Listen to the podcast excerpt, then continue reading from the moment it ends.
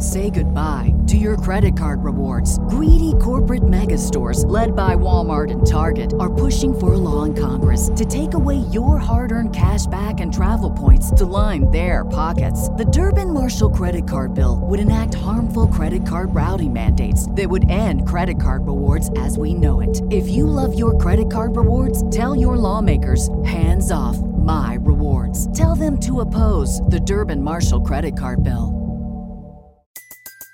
Everybody in your crew identifies as either Big Mac Burger, McNuggets, or McCrispy Sandwich. But you're the filet fish Sandwich all day. That crispy fish, that savory tartar sauce, that melty cheese, that pillowy bun. Yeah, you get it. Every time. And if you love the Filet-O-Fish, right now you can catch two of the classics you love for just $6. Limited time only. Price and participation may vary. Cannot be combined with any other offer. Single item at regular price. Ba da ba ba ba. You fathead. You'd be surprised what it was. Oh, I'm on the air. It's all right. So don't don't you see they, these little girls there? They, it's all part of the window dressing. We won't be on for another half hour. Ted Malley is still giving his weather. So just be calm out there. You know, uh, since we since we are here now at the limelight, are we all at the limelight, gang? Let's hear it. What a hole!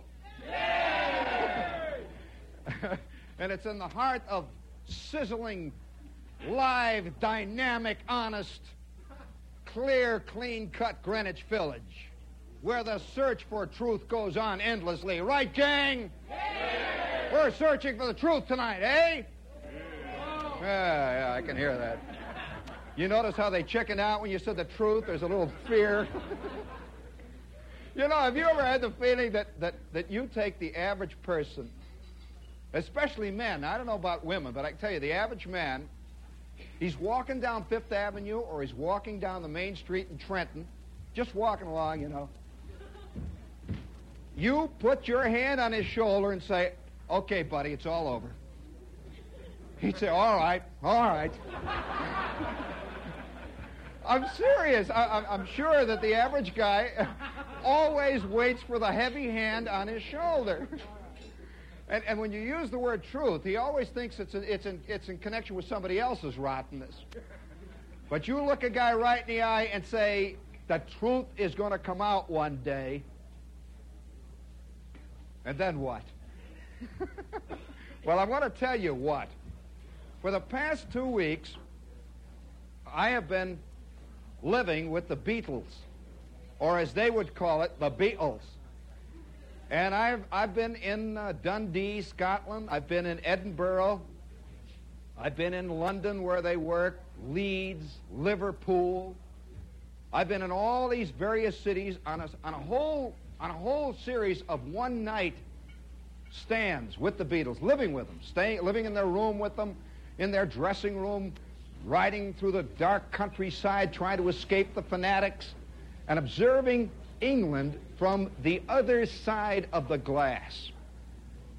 Now, we're all Americans here, and the one thing that Americans are used to, they're used to constantly being under the scrutiny of other people.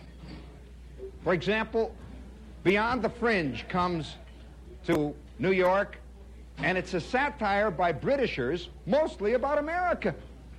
We sit out there and applaud, you know, and somehow it seems right that Peter Cook should tell us what's wrong with Congress. You know? Somehow Peter Cook knows all of the, the, the things that are happening in the American presidential election and so on, but it never works the other way. I, I suppose you're aware that if I were to appear in Britain, uh, they would not immediately nominate me to play Richard the Lionhearted. And yet, are you aware that they're casting a movie here in America? And they're, they've just recently cast a man to play Abraham Lincoln. Guess what nationality he is? We're going to have a British Abraham Lincoln. And somehow, you know, that makes him more official, you know? I mean, the, the, idea that Laurence Olivier or somebody like that is playing Lincoln seems a lot more real than if, say, an American were to play Lincoln. Because, uh, you know, there's a, there's a little thing there. Well, I, being a good American, of course, I have been completely awash in Britain ever since I was a kid. We take English literature in school. We go to drama. We study English poets, English history. In fact, most of us know more about English history than we do American history. And so now I find myself in England, in the real thing, sitting in a little tiny, superheated, stinking, smelling dressing room, knee deep in fish and chips and beer with the Beatles. England's final answer to Richard the Lionhearted. you know, it's, it's a, it's a weird thing. And out in the darkness, I can hear the sound of millions of girls screaming. It's a, it's a, it's a children girl thing, you know, in England. And you hear, it sounds like a thousand sirens going off in the distance. It's just a high pitched wail. It goes wee, goes in waves, wee. And then one of the Beatles says to another Beatle, I think it was George said to Paul, he said, Paul, you're a Beatle. And Paul says, Aye. And George says, Paul, you're a Beatle. Pass a miracle. Work on, walk on water. Walk on water. And Paul says, Okay. And he goes to the window, sticks his head out with the hair, you know, wow! The whole world explodes. He, cur- he throws it back again, and he turns back to me and he says, Are you Beatle people? I said, No. He said, Well, then sit down and have a beer. well, I'll tell you that, that the, the sense of unreality, I think that, that these people feel None, nothing is real out there anymore. And they have to drive at night at 3 o'clock in the morning through secret roads that are guarded by police so that people will not attack out of the bushes. And at night, when you're sitting in the back seat of the car and the Beatles are hiding down on the floor at 3 o'clock in the morning, going God knows where, being protected from God knows what, you begin to have a slight realization of what mankind is about. And you don't really quite like it. And at the same time, you can't help it because you're part of it. It's like being in the Army. Any of you in the Army in this crowd? Well, you know, you know the sense of being in the Army and you've got a uniform on. You're walking around like other people, and yet you're not part of it. I wonder whether or not anyone has ever recorded that one facet of Army life. That when you're in the Army, the other people are totally unreal. The civilians. They seem to be another race. And that's the way it is with the Beatles. Today, the world is like Mars to the Beatles. They're the only real thing, just four of them sitting there, eating a steak, drinking a beer, and it's all brought to them. You know, they're never allowed to walk on the street like normal people. They're never allowed to even look out of the window because riots. How would you like that fantastic sense of power that if all you all you had to do was go to the window and say, "Kill each other," boom, boom, the knives would come out. That's exactly what they do, and, and, and they do it often, you know. Once in a while, once in a while, Paul will sit there, you know, and they get a little bored, and they're all sitting around in their T-shirts. And outside, you can hear the rest of the acts going, you know, you can hear the rock and roll roaring around. And suddenly, Lennon, or maybe Paul will get up. Uh, you like a little excitement? And Ringo says, uh. That's Ringo's total vocabulary, incidentally. It's not one of the brighter people. But he's sweet, girls. All right. I wish I could tell you the real stories of the Beatles. Ringo goes, Ringo goes, uh. And then Paul goes up. Usually he, he, he goes up to the window. He says, watch this. I'll try to do the Liverpudlian accent. He says, oh, watch this. He walks to the window and he has maybe a potato chip anything that's just an ordinary little piece of nothing, a cigar butt, you know. He's got a paper cup. He said, watch this. He looks out the window and he just peeks out a little bit. You know, they have drawn shades and everybody is out there. The whole city of Glasgow is out there. Millions of them. And just five minutes before, you know, you, you have an idea of the kind of madness this thing is. Because we're sitting in this tiny little dressing room, sweaty, hot, showbiz. These are rock and roll performers, you know, and they're, they're, they're very simple, very earthy, basic people. They're just like showbiz people everywhere. They don't read. you know, they, they just sit there, see? And there's, there's a little knock on the door, just like this. Now, I want to I want to show you a scene. Little knock on the door, and one of them looks up and says, Who's there? And the door opens just a crack, and it's one of their managers. And he says, Excuse me, Paul. The Lord Mayor of Glasgow is here. The Lord Mayor. Ringo turns to Paul, pops his ear. John goes, spits. And then somebody says, Let him in. and the little Lord Mayor comes in. Remember, this is the Lord Mayor of the city of Glasgow. He comes in with his hat in his hand. Are you the Beatles? And they say, Aye, we're the Beatles. Who are you?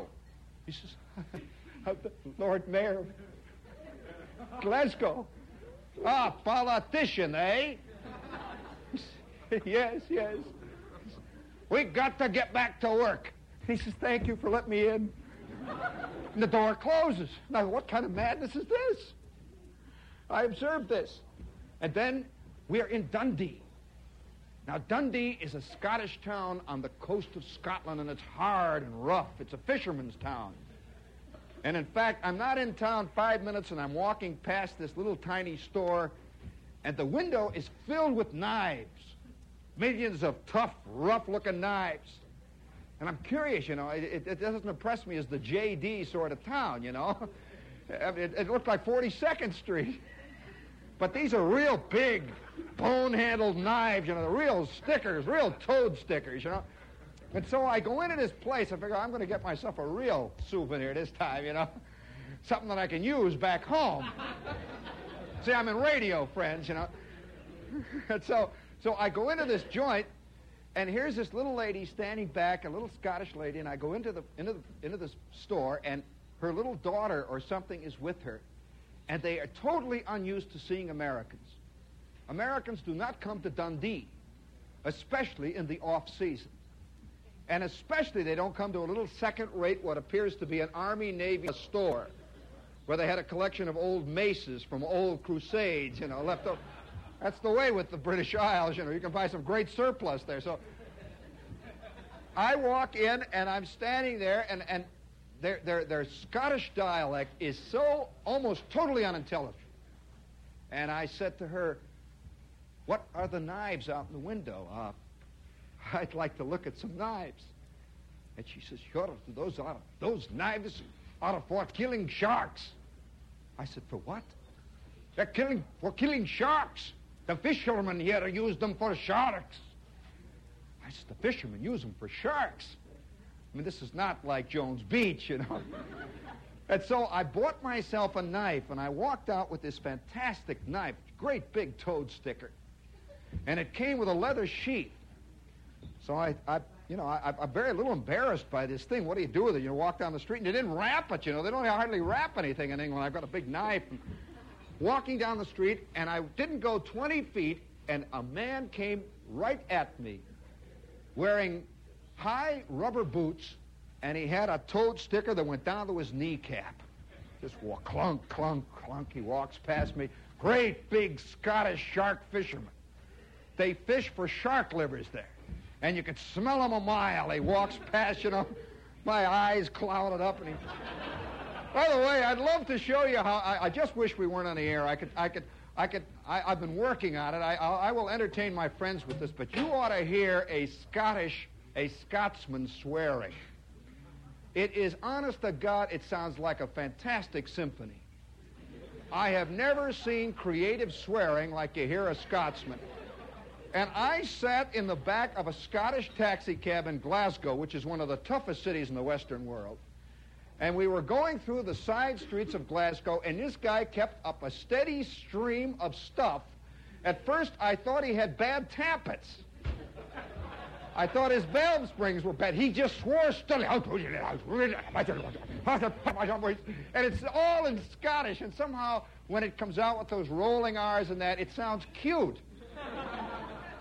You know, we, we go right down the mainstream, right, right down the mainstream of traffic, and I become aware of a, of a sullen undertone of the same thing going on. And that's the way you drive a cab in that town. I don't think they use gas. They just what a tough city. So, so now you've got an idea of, of what of what Dundee is like. It's rough, tough, you see. And I am there with the Beatles. The Beatles are playing this little theater. There's about 3,000 seats in it, and it's bigger than the town, you know. And the Beatles have arrived, and the fishermen are coming in. Big guys with boots and funny hats on with the knives and stuff. They're clomping in. And now we're in the dressing room in Dundee, Scotland. It's a very strange thing for an American to get inside of life. Most of us, Americans, are rarely admitted to this kind of a world. And the Beatles were sitting in their dressing room waiting for their dinner. And out just where the sea began, you could hear millions of Scottish kids screaming. Just a steady beat. You could just hear it coming in, and the rain was coming down, and you could hear the toad stickers clanking out there. Oh, it was a strange, surrealistic world, and I, I just wondered what it was all about. You know, have you ever had these moments when everything seems so unreal that if you were to walk across the room and to float six inches right off over the carpet, it wouldn't surprise you, you know? I couldn't put anything together. I had only been out of America about three days, and now I'm in the back room of a ramshackle old theater in Dundee, Scotland. And you could smell oatmeal. You know, the Scots live on oatmeal. You could smell oatmeal and they, and they drink Scotch whiskey. They really do drink it. And when you walk through the streets, you can smell it everywhere. You're stepping over, you know, all the time. Well, they do. They really put it away. And, and the Beatles are sitting there and they're passing it around in paper cups. We're in Scotland. I'm trying to get my bearings, and there's a knock at the door. Now, get this scene. This is the Beatles in Dundee, Scotland. This is an ancient part of the British Empire. There's a knock at the door, and one of the Beatles says, Who's there? And I hear another little knock, and it's their secret knock, which says it's okay, open up. And so Lennon goes over, and he takes the door, and he just sort of peeks out, and there is one of their managers, and he says, he says, a countess is here. And Lennon turns to the other Beatles and he says, A countess. And Ringo says, Let her in. Let's take a look at her. I says, A countess coming to see this, you know? And sure enough, the door opens and in came this magnificent. She really looked e- exactly the way you think a regal countess should look. She's dressed in furs. She's tall, thin, she has a peculiar kind of ring she wore. She just sort of held her hand this way. And she walked in, and behind her were two ladies in waiting and a tiny little chauffeur wearing little black hats and black puttees, you know, like those in the, you know. And, and I'm standing there, you know, watching this. My God, I, I, just, I had the terrible feeling of being an, an eavesdropper on something I shouldn't have seen, you know. And the Countess comes in, and here are the Beatles, all with their shirts off, one is sitting there picking his toes, his shoes off. I'm telling you the truth. I'm not inventing it. They're all sitting, and not one of them gets up. You know, they're all sitting like this. And the, and the countess comes in, her furs trailing behind her, and you could just hear the sound of these medieval trumpets rising, you know. It was the British Empire. She walks in and stands in the middle of the room. Nobody said a word. Until finally Paul said, I hear you're a countess. She says, Yes, I am a countess. yes, yes. Are you the Beatles? And Ringo belts John in the short ribs and says, Get this, are we the Beatles? Is she putting you on? You their hair all hanging there. You know, the Beatles, it's like asking, are you Santa Claus? You know, the big kid. You know. And, and so, so one of them finally, you know, I said, well, when are they going to ask her to sit down or something, you know? And here they are, there's, they're, they're shoving potato chips in their mouth, you know, one, one's eating the potato, one guy's got a piece of fish hanging out, like the scotch, they're belting out. And, and she finally says, she says, we have driven all the way over from the castle to see you. And I'm so delighted that you've allowed us to come backstage. I love your work. Ringo says, Huh? and she says, Yes, we play your records at the castle all the time. And somehow I had that, suddenly I could hear it. Rock and roll booming out through the castle. You know? You just don't want to think of England, do you? You, know? you don't want to see C. Aubrey Smith and Laurence Olivier digging Presley, and I'm walking around spitting and yelling. Well, finally, there was a there was a long pregnant pause, and Lennon, who is is is the most civilized of the Beatles, suddenly he comes to and he says he says sit sit down sit down Countess sit down, and she sits down. Have you ever seen a Countess sit? She really did, you know, and all the Beatles are lowering, looking at her. So she sits down, and her furs go down like this, and she's got a ring. She sits and looks, and she says, Which Beatle are you? And the Beatle in question says, George, like in King.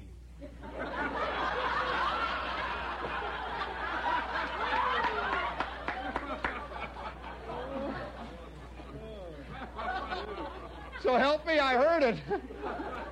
And she goes, yes, yes. How funny.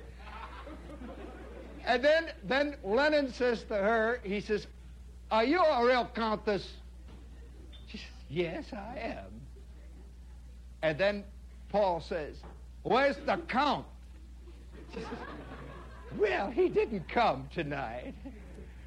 And we waited for a moment. It was one of those great moments of classical human behavior. It sort of hung there for a second. And then Lennon said to her, he says, What kind of castle do you live in? She says, Well, it's a very big one. It's called Glamis Castle. Yes. Glamis Castle, in case you don't know, is the oldest of all the great castles in England. And she's talking to four Englishmen. Remember that. And one of them says, Glamis, where's that? Even I knew, you know. And she says, well, it's, it's, you turn left at the road down at the end, and you, you turn at Route 7, and you just continue on. You can't miss it, you know. It's a big castle. And McCartney says, how many rooms does it have? And so help me, she turns to her lady in waiting and says, Oh, uh, Lady Barbara, that would be in your department. How many do we have? And Lady Barbara sat for a second. She says, I believe 238. And Paul says, You've got plenty of room for your relatives, haven't you?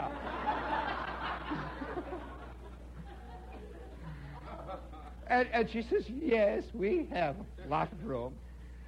And Lennon then comes back with a question, by the way, that is a pure American question. When was it built? Only Americans ask this. And Lennon said, How old is it? She said, I believe, I believe it was started in 1067. 1067. And I'm listening to this fantastic story of the British Empire unfolding right out there before me. And the Countess finally said, you could see she was the master of all difficult situations. This is the thing that sets the aristocracy apart and above us. And she didn't know how to end the conversation. And she finally said, she says, You'll have to come and visit me. Why don't all of you come to the castle? And Paul said, Hey, that ain't a bad idea. We're staying in a damn motel tonight. And you can see automatically, you know, the, the, poor the poor countess can see four drunken Beatles arriving at four in the morning, yelling with eight million fans in Glamis Castle. and she says, she says, that would be lovely. Now, may I have your autographs? And one after the other, Paul, George, George, Ringo. And that's the end of it. And she walks to the door, and the Beatles, not once getting up, fish and chips, their gin going, slugging away their scotch. She gets to the door, and one of them says, Oh, Countess, have you eaten? Would you like something to eat? She says, It looks very good. and out she went to the sound of more trumpets. Well, I sat there, you know, and I thought, for crying out loud, you know, I'm an American. You know, this I shouldn't have seen this. Somehow it didn't seem right that I should see a thing like this.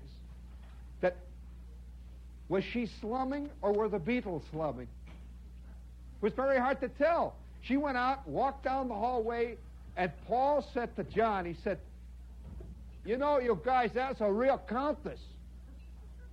John says, Yes, I've seen countesses before. They always wear coats like that. And Ringo goes, uh. And that was the total discussion of the Countess and her life. Now, the next night, I thought, you know, this is a fluke. And so the, the, the, the, big concert went on, and the people screamed and yelled, and I, it, was, it was almost like a kind of fever in the air. It was like the bubonic plague. It was very hard to tell. It's hard to describe it to you. It's as if the entire country has decided it's going out of its skull and they have appointed the Beatles to be the reason. And the Beatles recognize now they don't even sing anymore. You know, they just go out on the stage and woo, it starts, and they wave a little bit, and then they go off. And the roaring continues for hours. So about two hours later, I'm in the back seat of the Beatles' car. And we're heading for the Scottish Highlands. Have of you ever been in the Highlands? It's a very interesting experience. These hills climb all the way to the sky, and it, the, the, the, the, country is the, probably the most beautiful in the world, next to Switzerland, and possibly even Switzerland included. You can't believe it. And it's at 2, 3 o'clock in the morning, and we are screaming down a highway at 95 miles an hour in a gigantic Austin Princess, which is about the size of a really, let's say a super deluxe Rolls.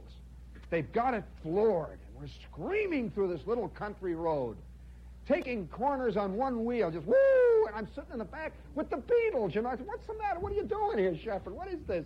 And they're all sitting back They're changing clothes. Do you know that their clothes zip on? Are you aware that those those little skinny suits they wear that you can't put them on, and that their pants zip all the way up the back? They have a guy that zips them all up, zips them, and they walk out. you know, they stand like this. That's why, have you noticed the Beatles don't move much when they're on stage? They don't make any Elvis movements or anything, just sort of stand there, you know, like little dolls, they wave. They got springs and everything. They're all zipped up. And the curtain goes down. It's wild. The curtain goes down. They all turn to the right. And a guy rushes out and he goes, ooh, ooh, ooh, ooh. Then they walk. The Beatles. oh, what an insane time. So I'm, I'm, I'm riding through, I'm riding through this countryside with them. I can't believe it, you know. I says, this, this is England. This is, this is what we in America all have a vague sense of inferiority about. And at 2 o'clock in the morning, the road was lined with, with dour-looking people, just looking out from behind haystacks, waiting for the Beatles to go by two, three o'clock in the morning, and you could see them holding lanterns up. And we're sailing through the countryside, and every car that they saw, they would throw rocks at. This is a form of love in Scotland, by the way. And you'd see the rocks bouncing across the street, and the people said, Get down there, here we come, watch the one by the haystack. Watch that nut. And you boom, boing, you hear the rocks. And I'm sitting there and says, Oh, what would King Arthur have thought, you know? How would he have handled it? Well, we went, we went deeper and deeper into the countryside until we finally arrived at the lock where we were staying. You know, the Beatles, in case you're interested, there are more security regulations governing the places where the Beatles stay than that which governs the president. Seriously. That people are sworn to secrecy all over the countryside, and wherever they stay, they always stay outside of town in the most likely place. The most likely place for anything but Beatles. Like they'll stay in a little place that's marked diner. Just stay there overnight. Or they'll be in a little place marked motel. And they'll stay there. Well, we were staying in a tiny inn next to an ancient Scottish loch, Loch Earn, which is one of the most ancient and most revered. And, and in fact, Bonnie Prince Charlie had fought a battle 20 feet away from where I was staying. That little plaque out there. Rob Roy had robbed somebody 20 feet outside the other way. Yes, I'm serious. And, and everywhere you saw this strange tartan quality of the world, because this is really Scotland. We arrived about 3 o'clock in the morning, and the innkeeper is there. You can see that this is the greatest moment of his entire life. He had been knighted. He had been designated. It was like a visitation. It was like a second coming or something happening there. And he stood by the door, sort of bent over, tugging at his forelock. Are, are the Beatles there? And I said, yes, they're, they're, they're going to be. He said, are you with them? And I says, yes, I'm one of the party. He says, may I shake your hand? Put her there. I'm one of the Beatle party, you know. Somehow that made me a real, made me, it made me part of this whole scene. And the Beatles slowly straggled up the hill in darkness, and one after the other, they came in through the door, and a couple of managers arrived out and back in their little cars. And we went into the bar.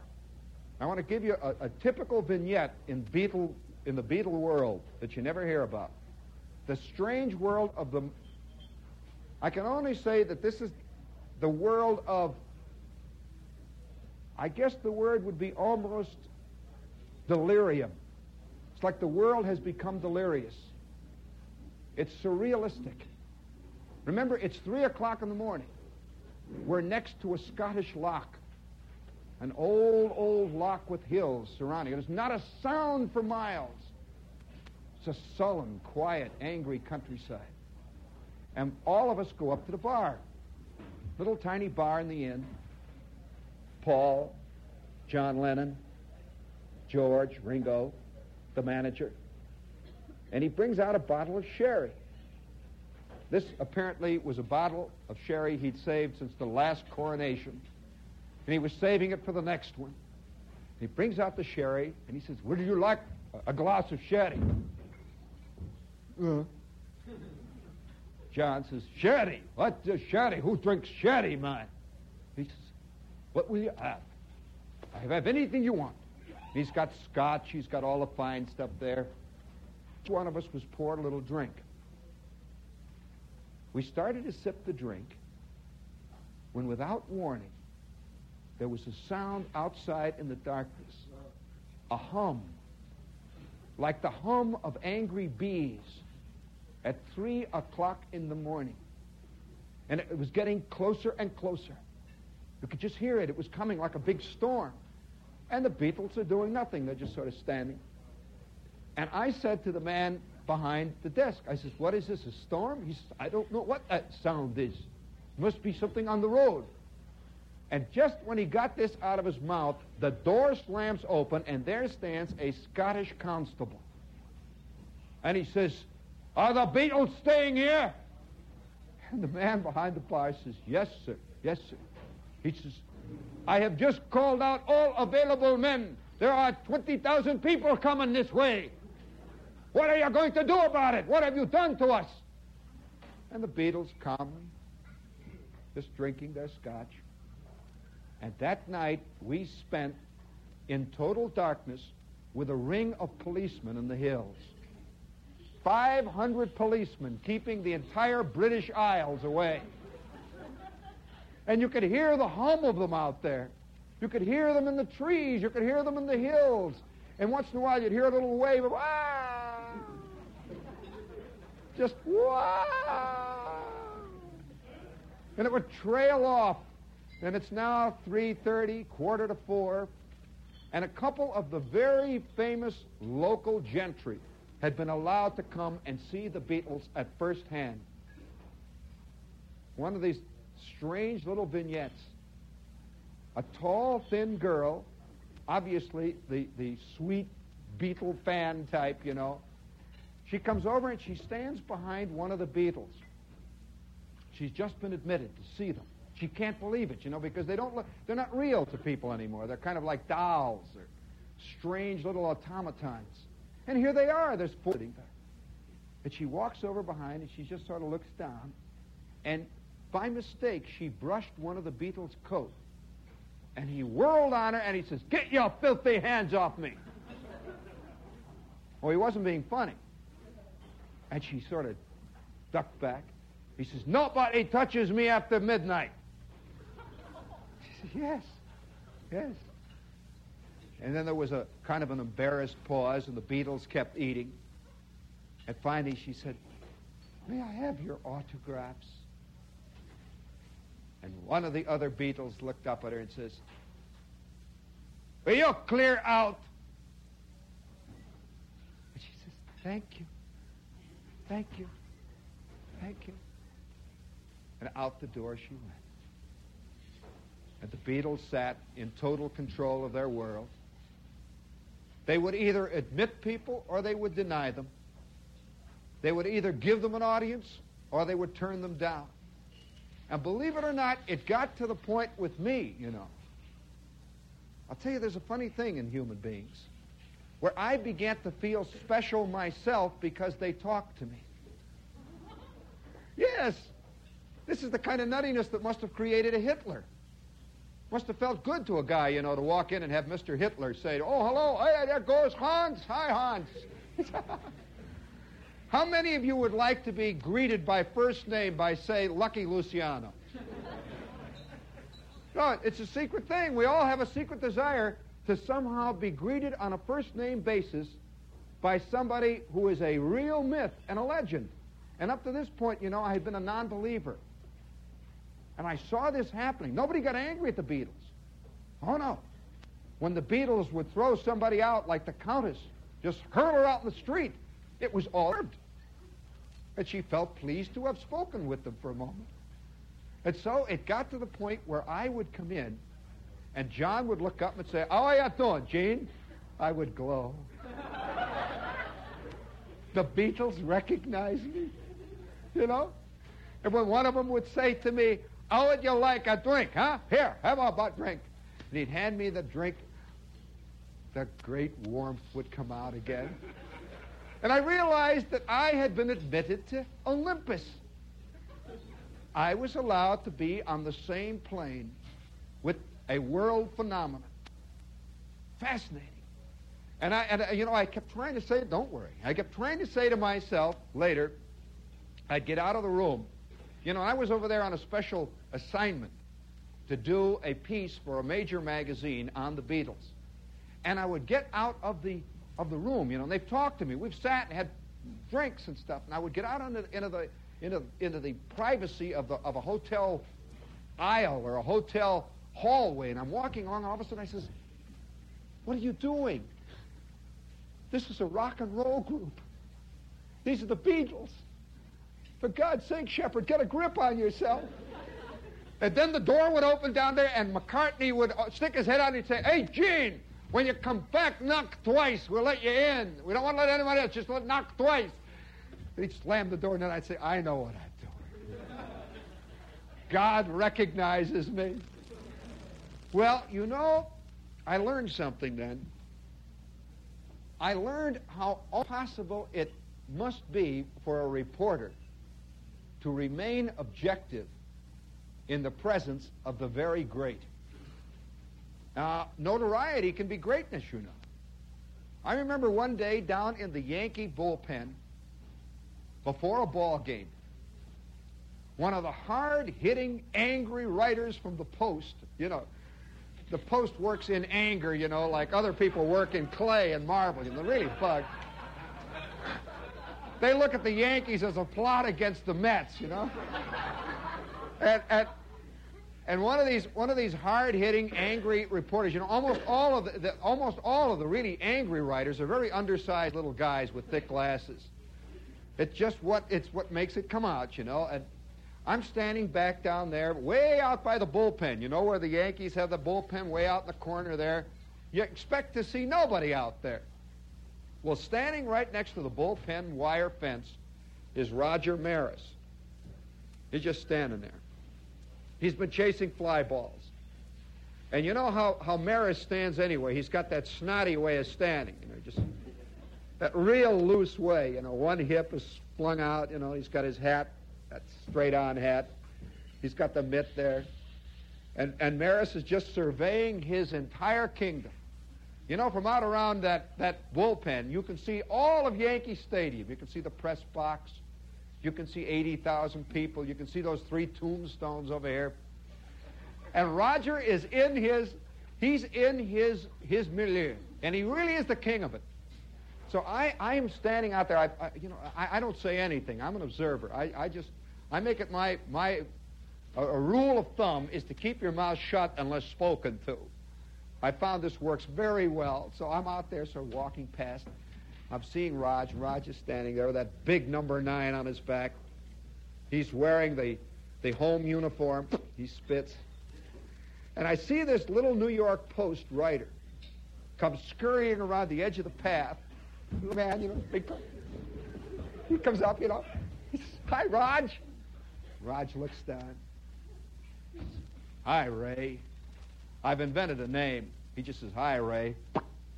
That little guy straightened up. You could see his gut pull in. Rog is doing nothing. He's watching the flags, you know. He doesn't even know. He's just waiting for his time at bat, you know, in, this, in, the, in the cage. And the little man says to him, How does it look today, Rog? Do you think we'll do it today? Do you think we'll do it do you think we'll do it? And Rog just simply says, I don't know, Whitey's going. It's pretty good. The little guy says, That's what I thought. Looks good. He scurries away, and the next day, I read this piece in the Post, and it's a hard hitting expose of why they should trade Roger Maris. And I, and I thought, you know, I thought, gee, you know, so much of this, so much of this is, is, the, is that problem of objectivity. Have you ever thought how it must be to travel around the country in a presidential train where you're really with the president? And the president comes in every five minutes after giving one of these whistle stop speeches and sits down next to you, eats a sandwich, drinks a beer maybe, or has a glass of milk, begins to know you, begins to know that your name is Myrtle. This is old Ray here, and there's Fred. How can you possibly keep your objectivity? I, I know many uh, a good drama critic who is totally ruined that day that Olivier begins to call him Bert. Forget it. It's never going to happen again. Never be able to observe the scene with that old cold light of objectivity. And as I rode throughout that countryside, I found myself slowly becoming not only a Beatle fan, but a Beatle. Yes, I began to, you know, when the screams were out there, they were screaming for me. You know, I was sitting in the crowd with them. I was part of it. You know, they were me. And I'd walk to the window. You know, one thing about Beatle fans, they scream at anything that moves. you you got to understand that anything that moves, they scream at. And, and even if it doesn't move, if they think it's moving, they scream. And so one of the band boys, one of the kids who worked in, in the Edinburgh Theater, all he did was set up the drums, you know, that kind of jazz. He came backstage, and there's this little window looking out over the alley where there are 18 million kids screaming for the Beatles and he was talking to one of the Beatles about setting up the equipment. You know, just a straight conversation. Like, what do you want it? You want it back over there or over here? And One of the Beatles says, ah, don't worry about it, man. I'll adjust it myself. He said, okay, okay. And then he turned and walked to the window. Just stood there for a minute and then pulled the curtain back and looked out. And there's a fantastic, Wah! he pulls it back.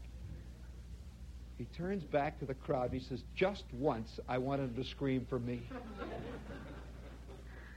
just once. Now that sounds like I invented it, but so help me, that's exactly what happened. He says, Just once I wanted him to scream for me. Which brings up a point. How many of you secretly scream for whatever it is you scream for, whether it's a presidential candidate, whether it's a philosophy, whether it's a Beatle. How many of you scream? How many of us scream just out of the sheer exuberance of screaming for something? Just screaming for anything. Anything that, that, that somehow will respond to our screams, like bow a little bit. Yeah. I, I have a feeling that, that one day, in some of our major countries, there will be mechanical devices which will be set up to receive and record the quality and the quantity of screams that we can hurl at. it. And that we will have favorite machines.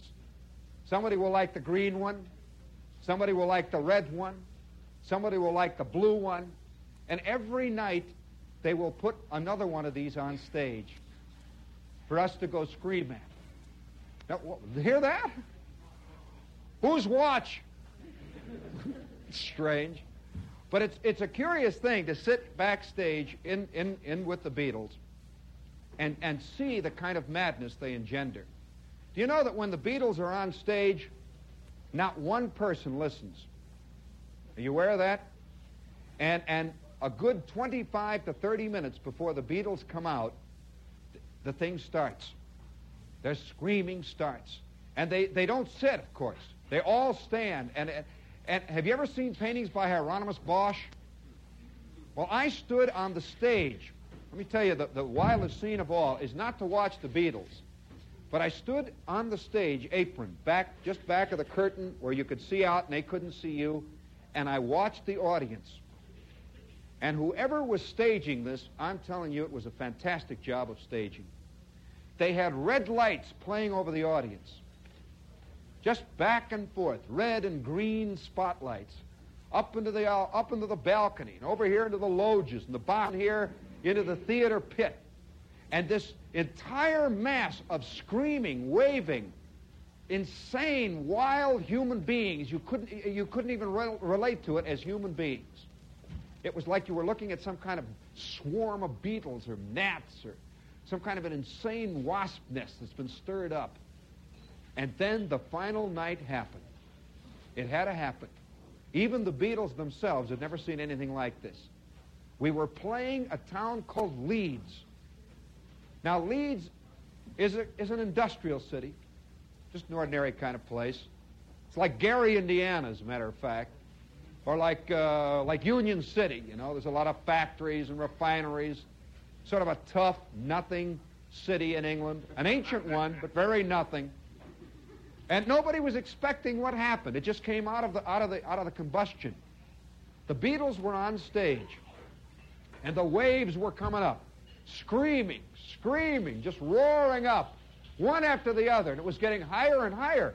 And the man standing next to me was their road manager. He'd heard thousands of these. And he said to me, he says, this, this doesn't sound right. He said, this doesn't sound right. And he called two of the stagehands. He says, get over back here. Something's going to happen. He said, It sounds funny. And sure enough, it did. It was getting more and more. It was coming in wave after wave and quicker and quicker. And suddenly, without any warning, it was like a big wave coming right out of the ocean. It broke right over the parapet, and there were about 50 girls on stage. Just went boom! And the Beatles, uh, you know, they staggered back, their little zippers popping, you know. And the Beatles, by the way, are all about four feet three, you know. And these, these, this great wave of girls all poured up on the stage, and it was a fantastic melee. And the, the stage hands, constables, and me, by the way, we all rushed out, and big scream for us, you know, part of the show. And what do you think the girls were doing? It was unbelievable. The girls were tearing off their clothes, not the Beatles, but theirs. Literally tearing their clothes off on the stage. There must have been 50 of them. Well, here they are throwing these chicks back like footballs into the crowd, you know. You, and they were all about eight years old, you know, nine years old. You grab one and whoop, her bloomers are flying, you know. And the rest of the crowd goes, wow! And we're throwing them back. One of them had crawled under the stage. How she got under, nobody knows. Under the stage, and she came out of the wings like a shotgun shot. Just boom! She hit out there like a little bowling ball. She rolled three times and knocked Ringo's drums over. And as she rolled, you could see her peeling, you know, just wildly peeling. Ringo grabbed her by the neck and pushed her down. Get away from me! and she let go a fantastic. Ah! And Ringo says, Pull the curtain down, man. And boom, down it came. And the Beatles were trapped with seven naked five year olds.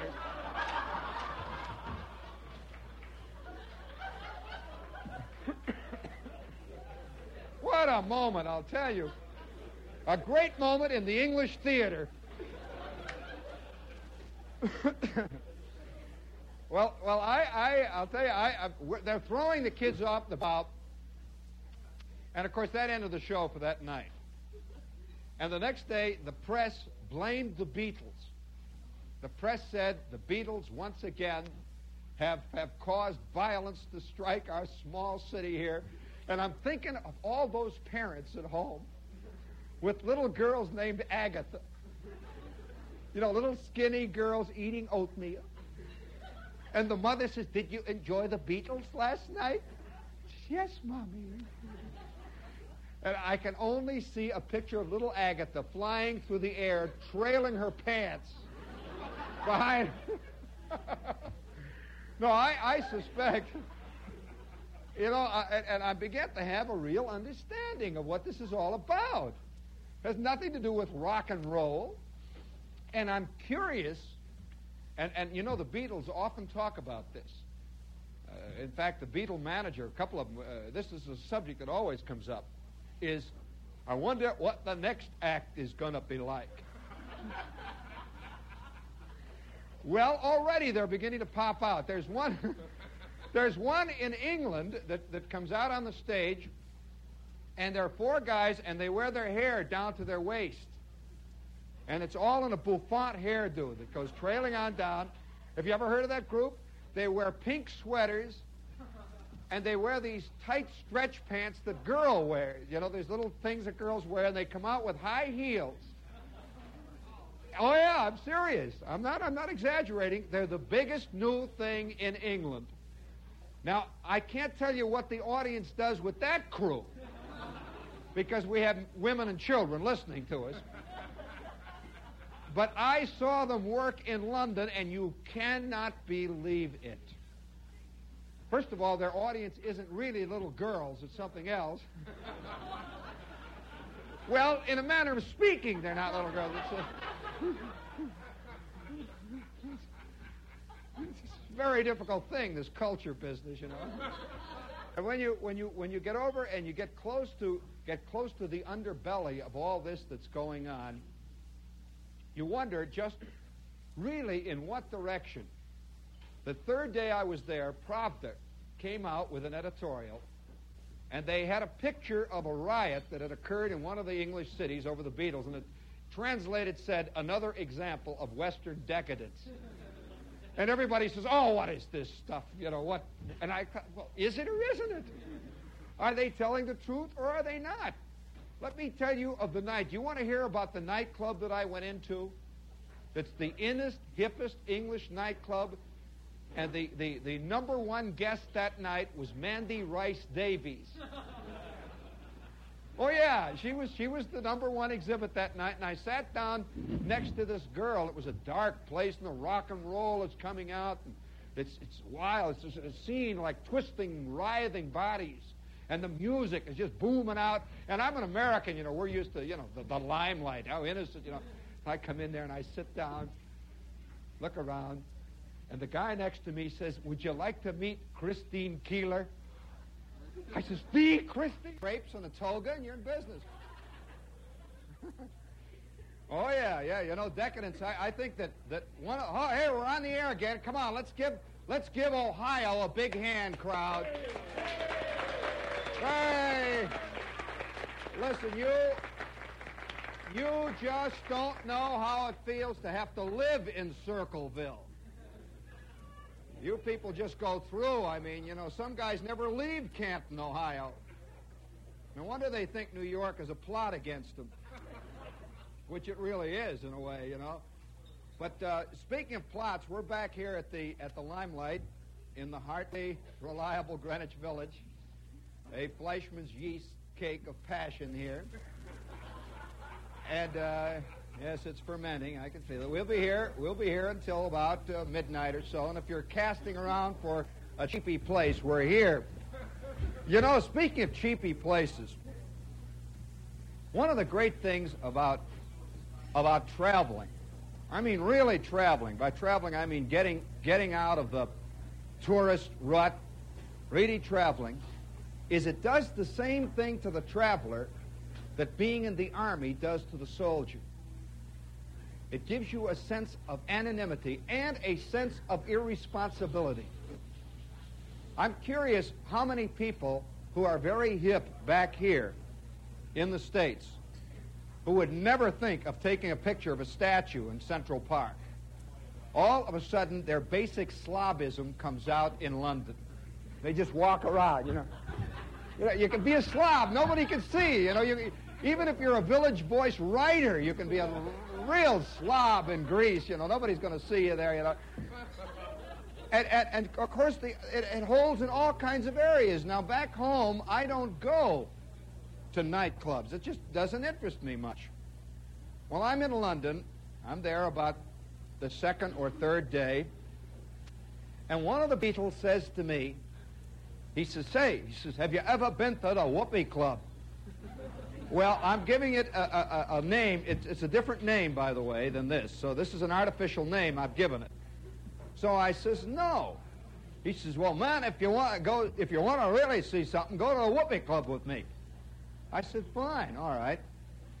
And so that night, long after everything had been put away, are you aware that in, in New York City, now wait, i am going to let you in on something, people, that right here in New York City, there are little cells of inness, little places where the really in people, and they're they're allowed in because they are in. You know, I don't know how to express it. It's just they're in. You know, these are the people who go through life and never pay for anything. The whole world is on an expense account as far as they're concerned. They even charge dying to the Diners Club when they die. They deduct it. These are people who never pay for a, for a blessed thing in their lives, and they're the true ends. You might call them the borderline celebrities. In fact, they're even more celebrities than celebrities because, you know, a real celebrity has to do something. Uh, you know, uh, an actor has to work and be an actor to become a celebrity. He's a working man, in short. A painter has to paint to be in. But there is a special kind of celebrity who is above all of that sort of thing. And they're truly in. And all over the city of New York, there are these little rooms, little dark rooms. They're called this club and they're called that club. They're never mentioned in columns, by the way. They're that in. And at 2 o'clock in the morning, you have these little gatherings. You know, all those people that appear on the Johnny Carson show and you sit in there, yeah, all the official people, you know. Oh yeah, it's great. You know, you got you, you can't believe it. Zsa Gabor, they're all there, you know. And so when you get into one of these places, you're actually admitted. You feel like somehow that there is something in this business of heaven. That some people are admitted to some things and others aren't. And that we're all always before the great bar of justice. Now, the beautiful thing about most people is that they don't, they're not even aware that there is an in. These are the true out, you know. They're just. They're all looking at me dumbly like I'm inventing this, you see. This is the great lumpen proletariat. And the guys that are in have the most fantastic disdain for that lumpen proletariat out there, that great population made of cream of wheat. You know, the people that they run over with their Alfa Romeos, you know, that kind of, you know. Oh yeah, I'm serious. There is a there is a real aristocracy in this world, and they have the complete disdain for those out there, and that includes everything morally. You see, that the morality that the lumpen proletariat abides and lives by, that is a sign of outness, literally, and that the more you you behave in the accepted pattern of behavior, the less likely you are to ever be admitted in. Now, I suspect that if Nero was around, Nero would have five of these little establishments going. They, as a matter of fact, have existed all through history. All through history. And usually, most of the people in a civilization are totally unaware of this. It's just they don't even know that it's there. And yet, these people are a kind of leader because after you've been to a few of them, you recognize that what is going on in here is what will be going on out there five years from now. But what will be going on in here then is unimaginable. totally unimaginable. And so one of the Beatles says, Why don't you come to the Whoopee Club? I says, the Whoopee Club, and he says, the Whoopee Club. And I, you know, immediately I think of something like with girls dancing, you know, and cigarettes and all that stuff, you know, the hat check girl, and, you know, the whole bit, see. I'm, I'm really a lumpen proletariat. I wouldn't be here if I wasn't, you know, on the radio yet, on the John Gambling station. Gee. So, so I, I, I, said, yeah, you know, I'm sure, you know, I'll go there. And he says, well, is quite a, quite a thing, you know. So that night, the show is over. We finish our work. The Beatles have finished making $8 million. I have finished observing them. Everything is settling back now to a normal thing. And of course, in a city like London, a Beatle can get around with comparative ease because, you know, it's a fantastically big city and all the men have got their hair like this. So, you know, it's just another one of the goops, that's all. And so we are sitting in the back seat of a cab, me and this Beatle. We're going, going, we go up and down little side streets, and I figure, where are we going? You know, what is side? Because I keep thinking in terms of, you know, uh, the Great White Way, Broadway, the Copa, and all, the Latin Quarter. And he says, the Whoopee Club. And when he said the Whoopee Club to the guy who was driving the cab, I noticed a very peculiar thing. The cab driver gave a sudden quick look back. He says, aye. And he sort of scrunched down. he didn't know who he was with, and he wasn't taking any chances. he just knew about the Whoopee Club. That's all, you know. It was, it's legendary. So I didn't know it until, you know, years after a week, but I saw immediately. So up and down the side streets we go. You know, London streets at 2 and 3 o'clock in the morning have a certain mausoleum quality about it. It's a very spooky city. To me, London is the most foreign of all cities. I say this to you as an American because you're constantly under the impression you can talk their language. You really, you're always under the illusion contact, and it never quite works, and you wonder why. You keep feeling that everything is a little out of focus, and you're always on the verge of a fist fight. And either they're going to hit you, you sense there's a certain stretching of the muscles there, or else you feel like, well, what do you mean? You know, you want to go down and grab him. You don't get that feeling in Holland. Because in Holland, they just go, oh, you go, yeah, yeah, yeah, yeah. And then you pay, you know. Everything's fine. No problem works out great, you know, and wherever you go like that. But in England, you keep, you know what I'm doing to this day now? It's funny. When you walk around England, and everything in the windows, you know, there's prices on it. It always says 3106D or some little th- funny thing like that. And you automatically divide everything you see or multiply it by three or divide by three or something. And you look there and you say, oh, that's $7. That's not bad. Seven dollars for a Rolls Royce. And, and you, you know, and you walk in there, and it turns, you know, you, you, can't quite figure out. Now, today, now I'll walk around and I'm looking in the Bond clothing store and I'm translating it into pounds to figure out whether I'm getting taken or not. So you get this funny sense of, of, of the enigmatic in England. It's a very enigmatic country. You, you have the feeling that they're sweeping an awful lot of stuff under the carpets, but you can't find the carpet. You know, you just have this sense like you'll meet some very important man, like he's the head of uh, the God department. You know, you meet him, see, and he's, he's Sir Malcolm something, and you sit down with him, and you note that his collar is dirty. You know, this is a little, and not only dirty, it's very worn around the back. And you don't know what to say, you know, and, and, and, whether he's a Slav and he speaks in this beautiful Oxonian, uh, fantastic language, and all the while he keeps spilling soup on his pants. Very peculiar, you know, you're always trying to put it in focus. And, and, and, and all the while he is saying, of course, you know, this is the, the one thing about the Americans, they're certainly such boors. you don't quite know what to say, you know. Where does boorishness stop and a bad set of false teeth begin? Well, we're, we're you know, I'm walking through the streets, and finally we get to this corner, and he stops the car. And it looks like a closed block of office buildings. You know, it's like if somebody at 3 in the morning took you down to Wall Street. Everything's closed. There's nothing on the streets at all. Darkness. Boy, when those when those London streets go, when they turn them off, man, it's like somebody has turned off a switch somewhere and everything is off. The sound is off. They've turned the sky off. The, the clouds have been turned off, and everything. There's a kind of a fog settling in, see. And you can hear things echoing. And my little Beatle friend, you know, his turtleneck all pulled up, he's walking ahead of me like this.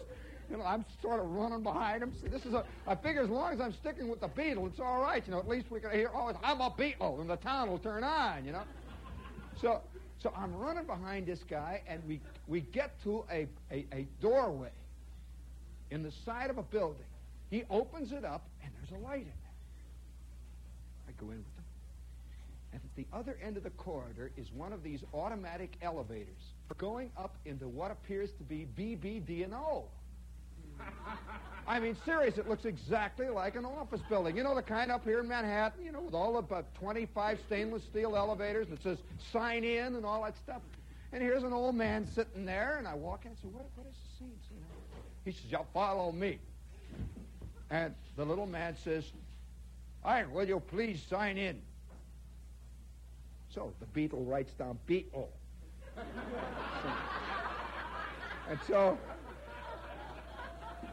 I don't know whether to write down my real name or my or the name I always use when I'm traveling, Charles Follansby Apperson. Never know, you know. So I write C. L. Apperson, and he says, "All right." We stand there, presses the button, you know, the one that says up. He presses, wait.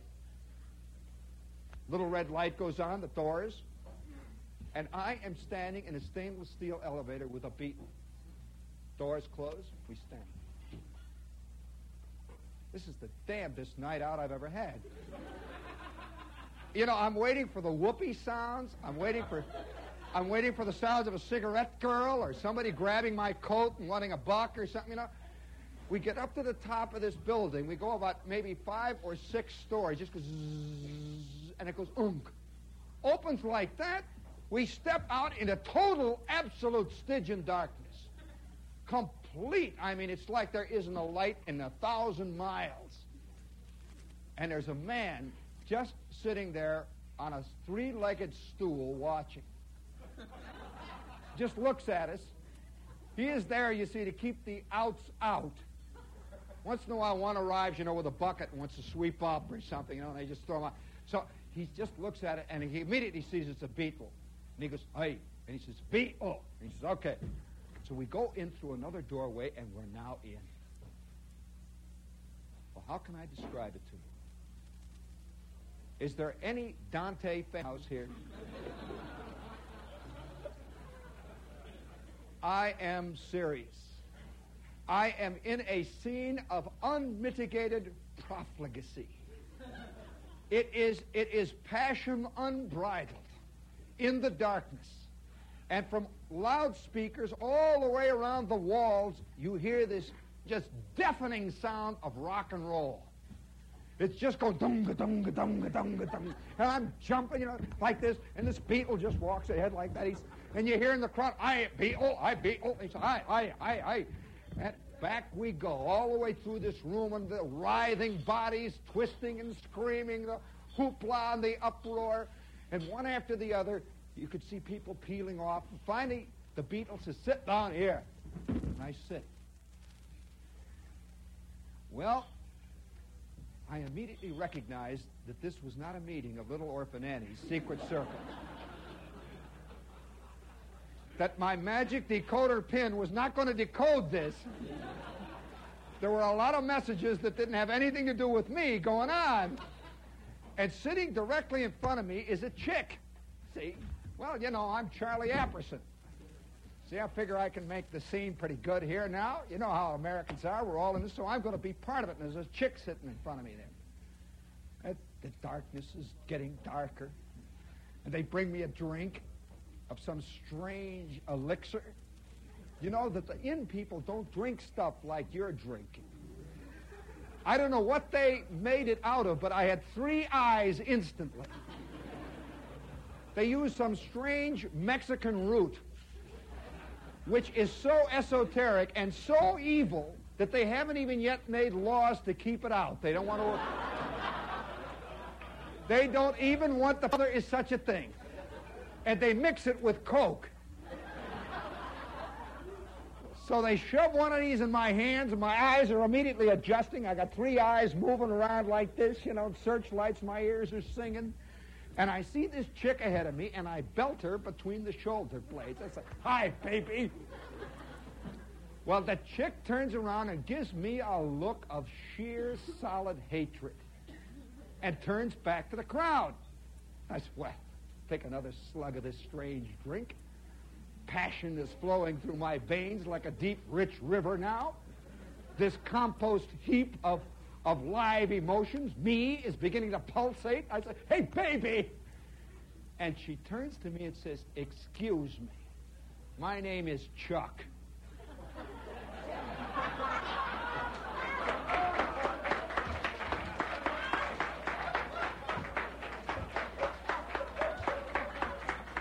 Well, now, wait a minute. Are you applauding Chuck? or the fantastic boo-boo I made? So, I said, oh, hi, Chuck. There, you know. And I, I, you know, I reckon, and here, here, here is Chuck sitting ahead of me there, and he's talking to a real chick. And they're discussing their hairdresser. Well, I, I sat there for about three minutes trying to get my bearings. You know, have you ever had this feeling of, of being suddenly thrown into a dark swimming pool and you don't know which way you're going. It's like waking up at 3 in the morning. You don't know. Wh- you know that feeling of, of waking up at 3 in the morning in bed and you don't know which way you're turned? You can't figure out which way is the bathroom, you know, or anything. so you're laying there, you're lying out. Say, what am I doing this way? You know, you're looking around. You know, you're lying. And here you're actually lying right. You know, you wake up, you, you turn out, like, what, what happened? Well, this is the sense I was having in the Whoopee Club. I didn't know what to say to anybody because I didn't know what the language was. But all I knew was that I was definitely a spy. I was from the outside world, and they didn't quite know it yet because I had come in with a Beatle. Well, I sat for about 20 minutes trying to get my bearings. And all the seats were low. You know these seats that you see in, in Roman orgies? They're just low, long, flat things around the wall, not real seats. So if you want to sit on somebody or put your feet on somebody's ears or anything, you know, just everybody's all lying around like this, you know, on each other and all tangled, a twisted mass. And somebody kept pulling my leg, trying to get me into it, you know. It's just all out there in front of me, just twisting and turning like so. And I, I, I stayed there for about 10 minutes on the edge of this thing, and they're tugging at my feet and hitting at me. And finally, the Beatle comes up for air. He surfaces briefly. And he says, Hi, Gene, why don't you get in and join the fun? Says, what do you do? Just come in. It's all right. The water's warm. Well, I plunged in. Now, I want to tell you what happened. I literally did. I plunged right into the darkness. I stepped out of the little circle. They had little tiny lights where you could see the seats. And I stepped into the arena. And from ceiling, they had ceiling speakers. Oh, fantastic. About the size of those great big squares up there. Over the entire assemblage. It was a pit. Sort of hung down inside. And over the assemblage were these loudspeakers, not more than a foot and a half over your head, turned up a thousand dBs above S9, rock and roll. Physically, you want to, you know, just pounding you, boom, boom, boom. It's going, you hear the sound of Beatles screaming, and I get down in the middle of this mess, and they're twisting in the darkness. I can just see this wild thing, so I go off into it, you know, I start twisting. I, I'm moving back. You know, it's not, they're not dancing, remember that. They're not, I shouldn't use the term twist because you think in terms of dancing. It was just a strange gyration that everybody was doing in the darkness. They'd bump into each other, they'd move off. Once in a while, you'd step on somebody, they'd squish, and they'd move off. you could hear, you could hear squeals of laughter, you know, out of the dark. Whee! You know, whoopee! And I had a figure, I had a feeling this was only the prelude. I had a sense that this was the opening movement of this party, whatever it is and we, we went round and round, and then suddenly they turned off the PA. Just boom, like that. This is a signal for everybody to go back and have more gentian root. or sassafras tea, or whatever that stuff was, which they sold for five pounds a clip. And so I go staggering back, and I sit down there, and immediately out of the darkness, they're handing these things out again. I've got another one, you see, and the, and the first one is now turning my feet to stone. You know that funny feeling of, of you're, you're beginning to fall asleep from the foot up, and it's working its way up to my knees now, you see? And the top of my head, I can hear little things going ding, ding, ding, ding, little bells ringing. Well, I take one sip of this, and I know, man, I know I had better get out there on that dark street quick. Because one more sip and Shepherd ain't coming home. I knew that I would not be on the air anymore and pulled into that maw of human debauchery, never to return. In fact, they tell me that there are many American celebrities that you, you know people. You, have you often said to yourself, "I wonder what happened to uh, Charlie Brown"? He's out there in the darkness somewhere It's insane, you know, and you, you, you come away. Speaking of insanity and passion pits, what station is this, friends? Come on, let's hear it. Yes, the John what station? Hey, let's give the Westport School announcements a big hand. Right, George. Well, I, I, I was, I was, I was kind of stunned for a minute and I sipped a little bit of my drink. And sitting next to me was Mandy Rice Davies. I'm telling you, so help me. I'm raising my hand. It was Mandy Rice Davies. Now, what do you say to Mandy Rice Davies? do you say, I've uh, admired your work? You know? like I've been a fan for years. I, you know. She's sitting right there, you know. She has this, this beautiful English, strange kind of Cockney accent. And I said, uh, I said, I'm an American. She says, yes, I know. Apparently Americans are no fun in that department. And so, so, you know, there was a kind of a cool moment there, and I said, uh, nice club. you know, what do you say? You know, and she just turned to me, stone cold look and it swept through the crowd. An outsider was in. I knew it. The Beatle came back and sat next to me. And he said, How you enjoying the club? And just as he said that, the music started again, and they melted into the darkness. And I was alone. I watched for about two minutes this moiling mass in the darkness, the screams and the yelling, the great roar of rock and roll, the, the giggles. And you could hear the sound of grapes being stepped on. Somewhere a violin was being played. Nero was on the scene. You know, you expected to see any minute guys with, with cloven hoofs running through. Little horns, you know, with fur pants on. Well, this, this went on for about five minutes, and I knew I had to go because it was going to be a stain on my soul I could never erase. And I walked to the door, and standing in the doorway was the guy. You know, you don't pay when you go in, you pay when you go out. Apparently, there's a lot of people who are holdovers in there. This is. if you want to come, you can stay two weeks, you know, if you want to. And, and, and I, I, I, I walk up to him and he says, he says, uh, he says, uh, are you a member? And I said, uh, I'm with the Beatle. I said, I, I, yeah. You coming back tomorrow, huh? Are you? I said, yes. and I go into that little stainless steel elevator all by myself. The doors close. Silence. You know that hermetically sealed feeling you get in these automatic elevators? And as I went down, every foot I went down, it became less real.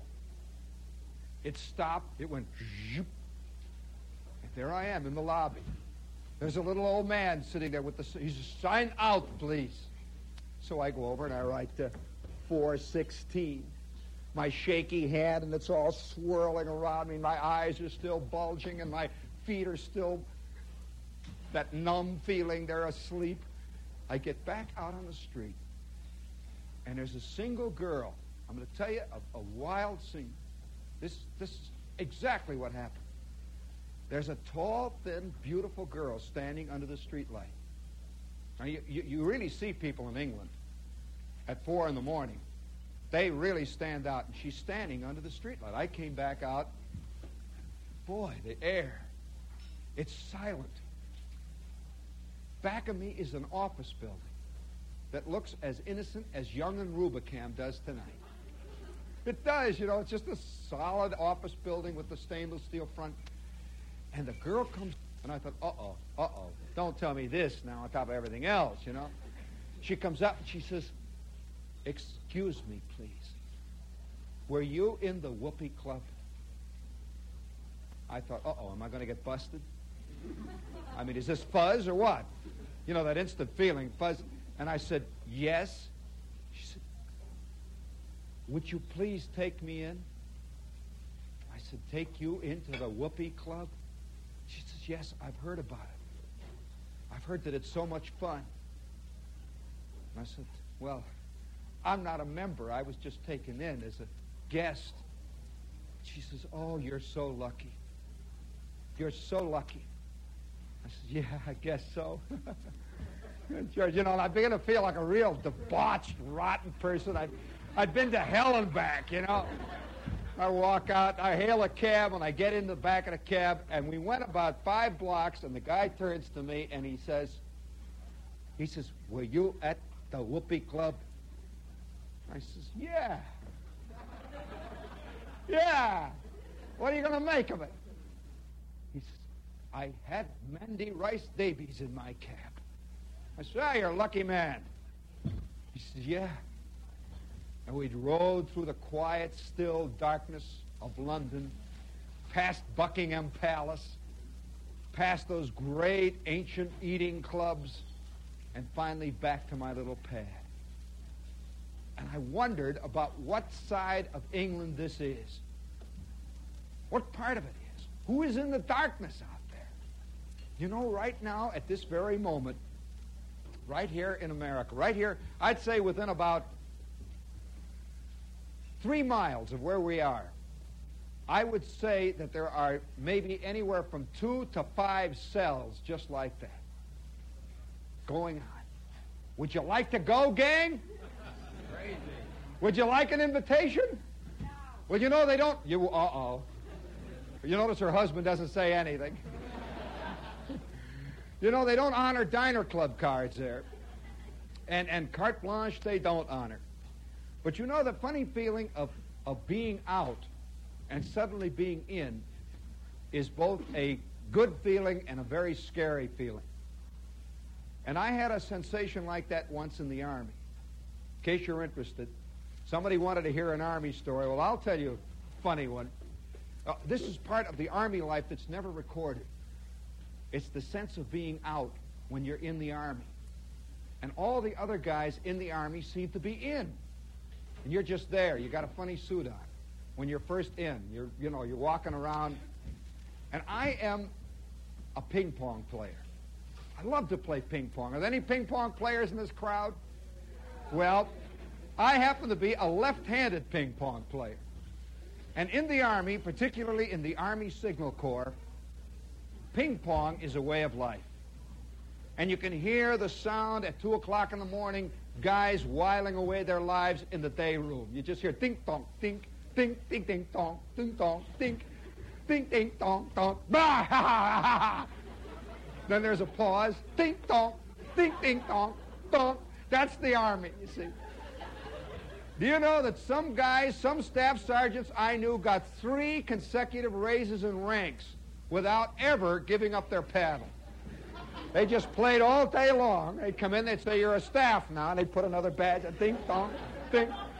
That's cadre, you see. And cadre gets very good at playing all the games that the, that the guys who aren't cadre never get a chance to get near. Well, I had one brief moment when I was cadre. Now, how many of you guys know, all, all you guys been in the Army, you know what cadre means. That's permanent party. For those of you who are not in the Army, have you ever had the feeling in your life that there are people who are there permanently? in the office where you work, the real people, you know, you're just there until they catch up with you. well, that's that's cadre. They're there, you see. And, and I'm assigned to this Army camp, and they make me cadre. I've got a patch, and that means now I'm issued my ping pong paddle. I can play ping pong. So I'm a left-handed ping pong player. And so I'm working, you know, by the way, this gives you a fantastic advantage over ordinary ping pong players. And, and it gives you the illusion that you're a good ping pong player. And so I'm playing, and I began to develop into the best ping pong player. I'm, you're looking, right now, seriously, you're looking at the best ping pong player that Company K of the 803rd ever turned out. Absolutely fantastic. Backhand, forehand, I had it down pat.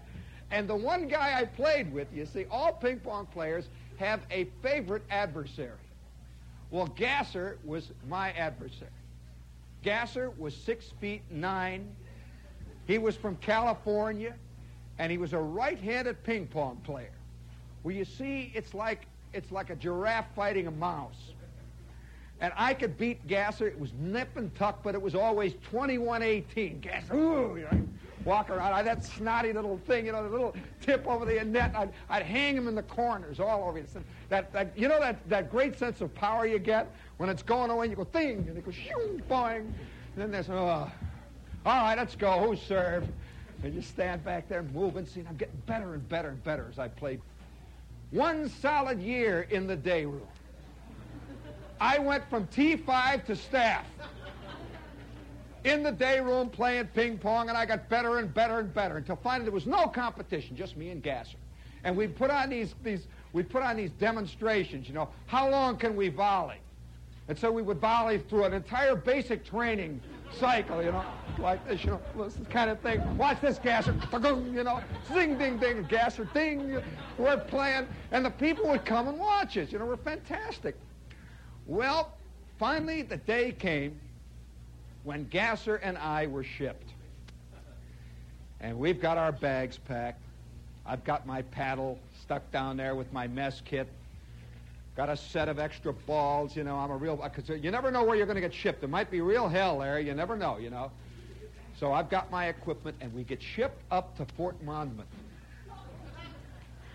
Well, now we didn't realize that we were in the world of the real city slicker.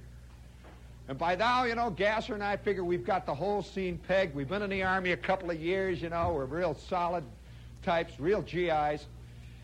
And the third week we're here, we get our first weekend pass. Well, I had never seen New York.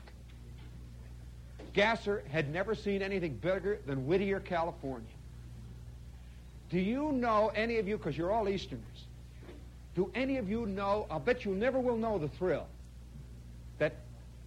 is only a thrill that will be felt by somebody who comes from way out there in the darkness, on the other side of the Hackensack River, out there past the last Howard Johnson on the turnpike, to whom New York has only been a myth. It's like Oz or the Emerald City.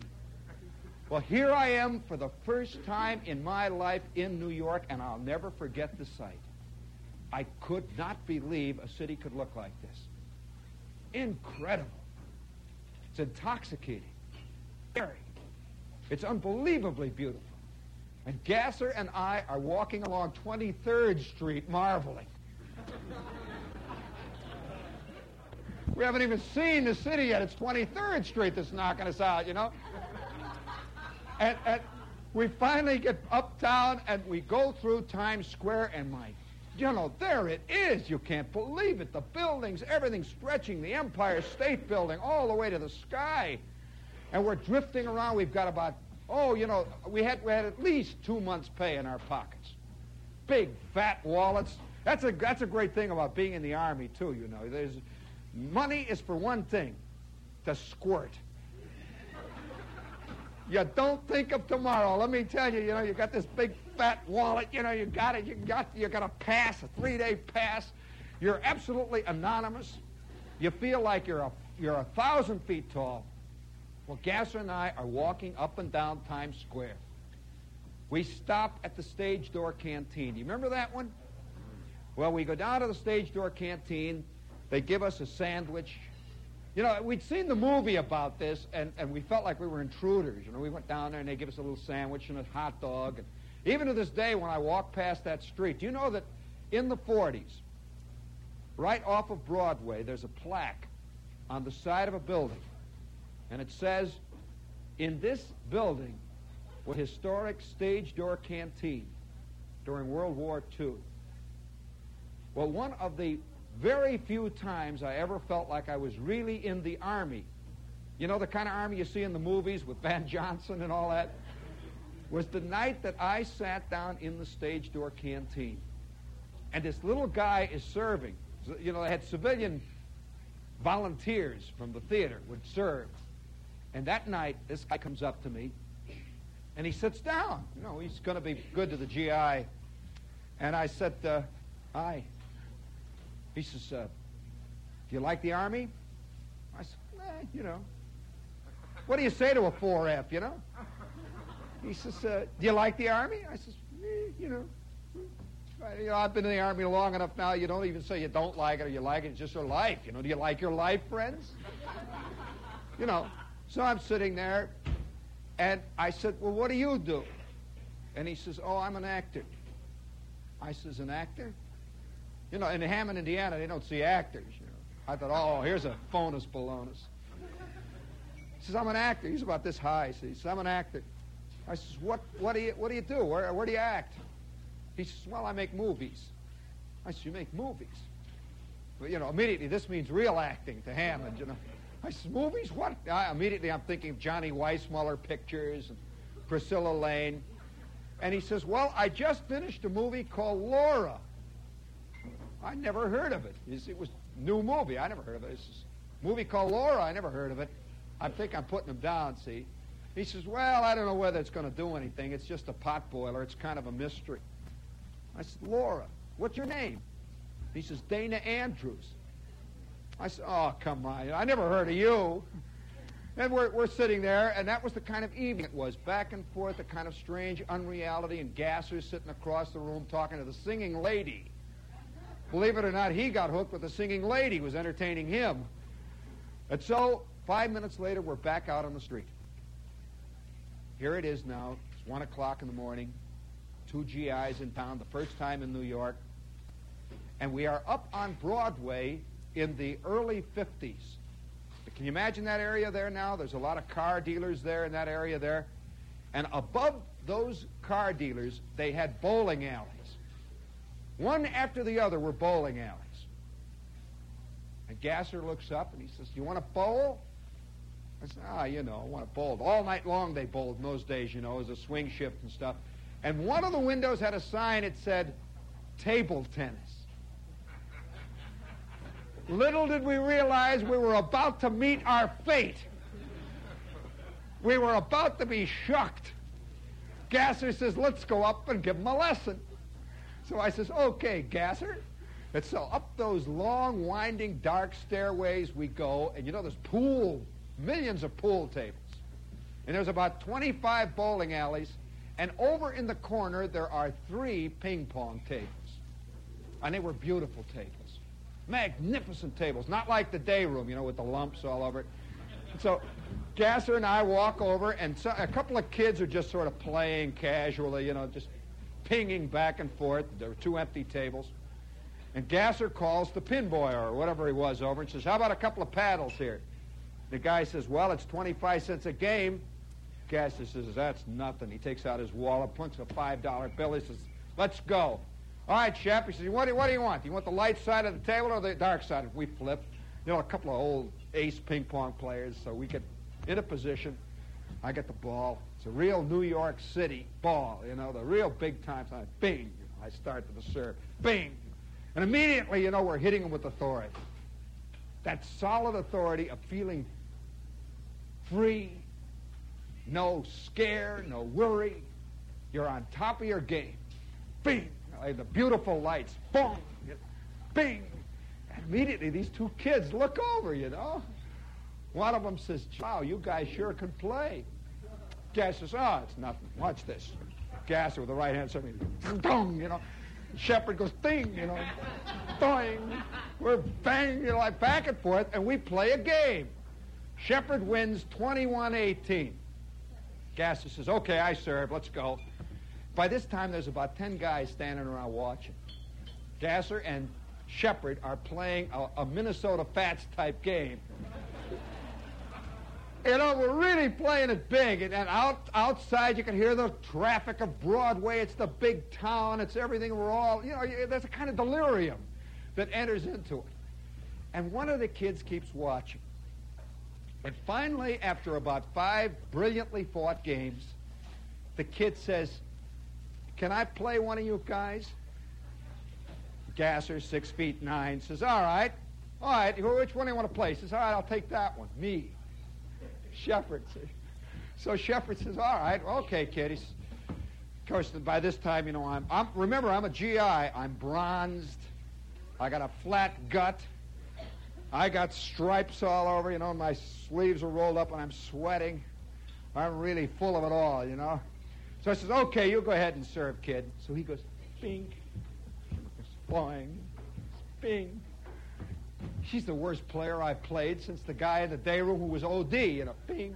So Shepherd boing like this. All right, go ahead. I'll tell you what. I'll give you a five handicap. Okay, kid? He says, thanks. So we play. Shepherd murders him. And so then we play another game. Shepherd murders him even worse. And then he says, can I play the tall guy? And Gasser says, All right, sure. I'll give you a five handicap. So Gasser beats him twice. And then the other kid says, Can I play? He is even skinnier and littler. Gasser says, All right, I'll take you on, kid. And Gasser beats him.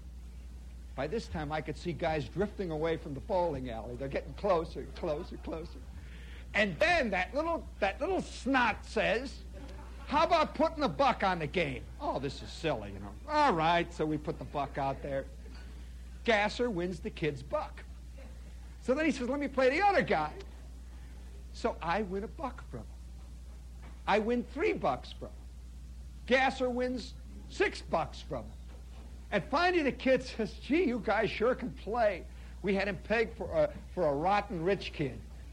You know what a rotten rich kid is? The Princeton type? So the kid says, listen, He's gasping. He says, Listen,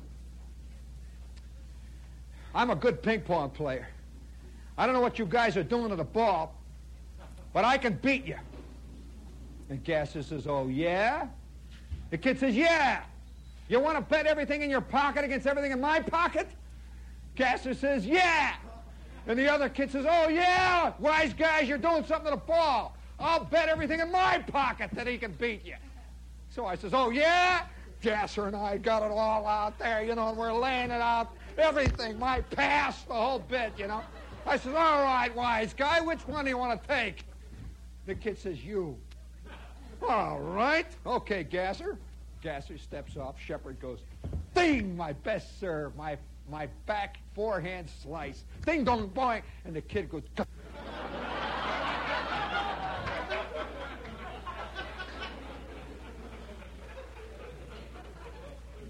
Let me tell you, there was a silence in that bowling alley you could have cut with a knife. Jaime's got another one on the hook. Well, let me tell you, I figured, you know, it's one of them flukes. I got another serve, so Shepherd goes, doing bang, and I get it in the mouth. That came back tongue in the face like that. I says, Gasser, give me your paddle. He gives me his paddle. Well, it was a nightmare. That guy took me apart and put me together again with ribbons. He took me apart again and then put me together again with airplane glue. Then he shredded me sideways. Then he put mayonnaise on top of me, salt and pepper. And I'm laying there, you know, every time I could, I couldn't even touch it. The first time in my life I couldn't, I, I figured they put holes in the paddles or something. Can't even touch them. It's going ding, ding.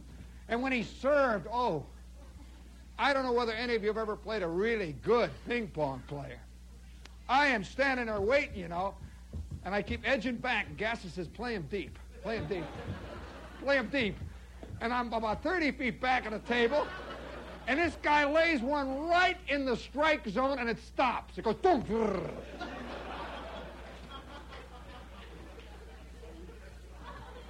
He says, love 10. All right, hit him. So you want me to hit one? Boom, and a shunk, my paddle goes off. I got nothing but the handle in my hand. Well, it was like that all the way through. I scored one point. The game finally ended 21 1. These two kids grabbed the money and disappeared into the crowd. And there we stood. Gasser and I shorn, our bones shining through.